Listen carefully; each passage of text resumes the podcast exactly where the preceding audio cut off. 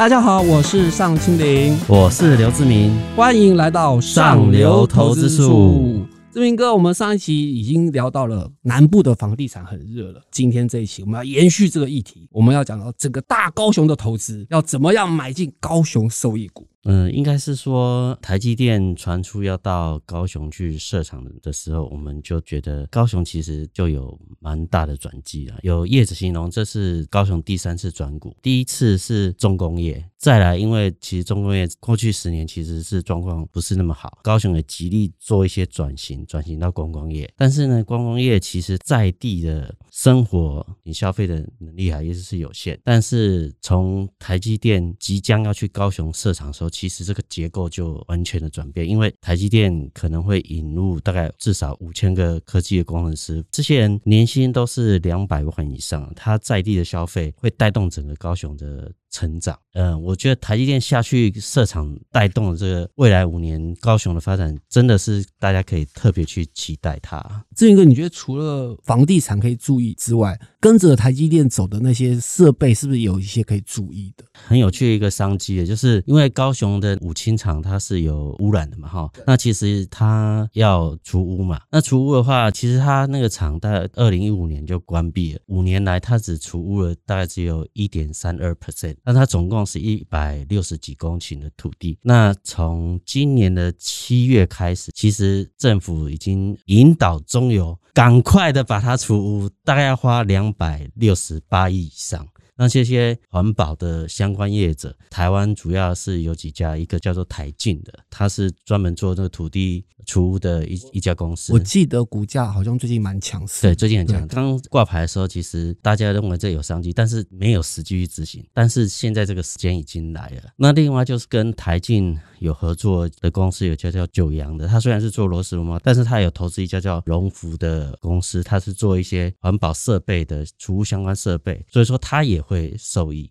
所以我觉得。像台进啊、九阳啊这样的本土的公司，可能在往后这两年，因为这个五清厂的储物商机的话，其实它的营收跟获利都会有很显著的成长。我觉得这是大家可以特别注意的第一波的商机。对，就是投资人其实比较少会注意到说绿能环保这部分，其实里面有相关的个股。其实因为这次台积电前进高雄，其实有意想不到的收获。那除了环保除污的部分，志明哥，你觉得还有哪些？投资朋友其实要多留意，可能就是二零二二的一个大热门股。另外一个值得注意还是高雄在地的建商嘛，哈，因为我们知道说，呃，男子最近的房地产是一两个月涨五万嘛，它它几乎是成长了二十 percent。在地的那些像永信建啊，像金城啊，然后以高雄为主的建商，台南有一家建商叫上药，它主力不是在高雄，它主力是在台南，但是也因为台积电其实在台南也有设厂嘛。然后他也北高雄其实都有关系，以后他在九分子也会一个很大的案子，今年底到明年第二季入账大概就有三十亿以上，所以说法人估他有机会赚六块以上，这样的话他股价才十五块左右，我觉得这也是值得大家去注意的南部的建商了。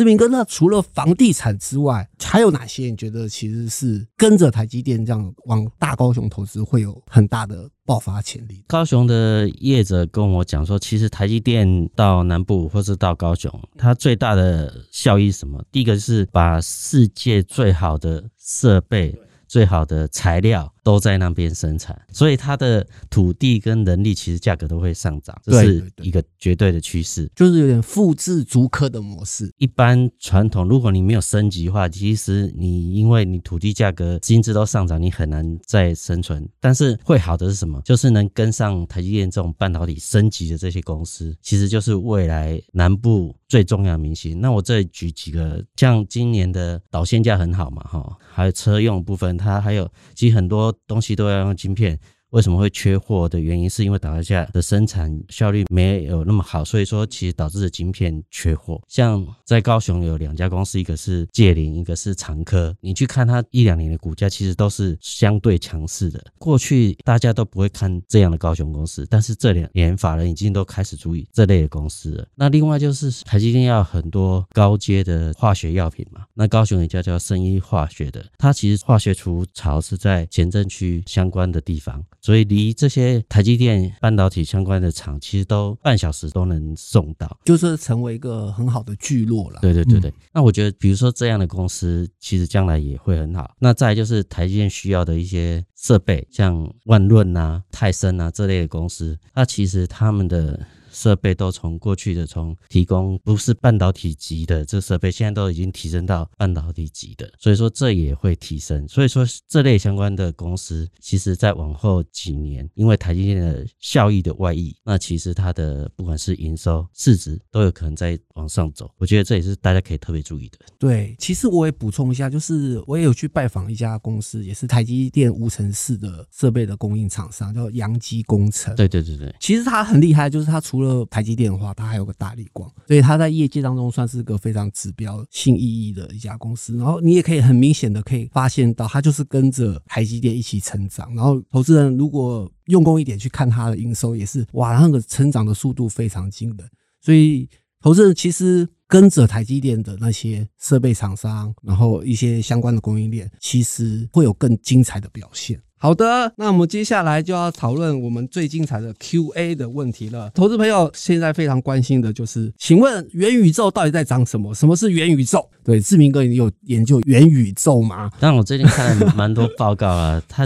最重要结果还是脸书它要推动这元宇宙，可是这可能改变了过去大家对比如说 VR 相关的这些，对，它不只是 VR 了，对对，它可能是 VR 加上现实的一些体感的一些整合。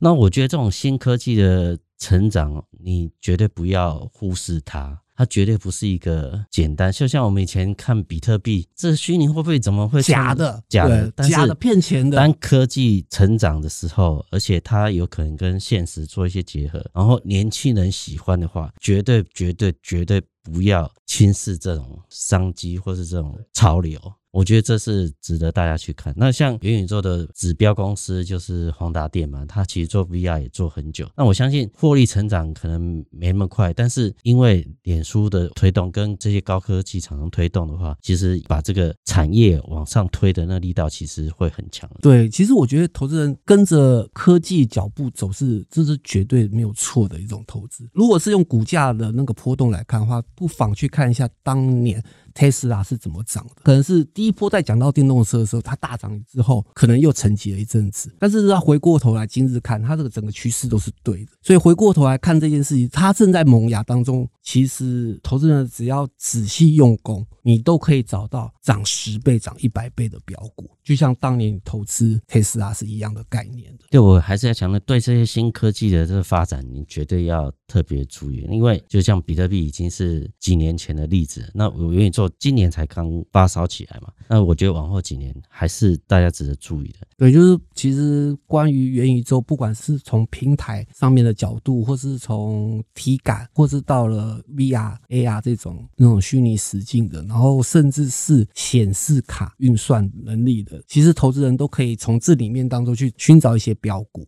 好的，感谢大家的收听，今天的上流投资术，也谢谢志明哥的分享。YouTube 的观众朋友，请记得按赞、订阅、加分享。Podcast 的听众朋友，记得打五颗星，还要留言给我们哦。我们下次见，拜拜，拜拜。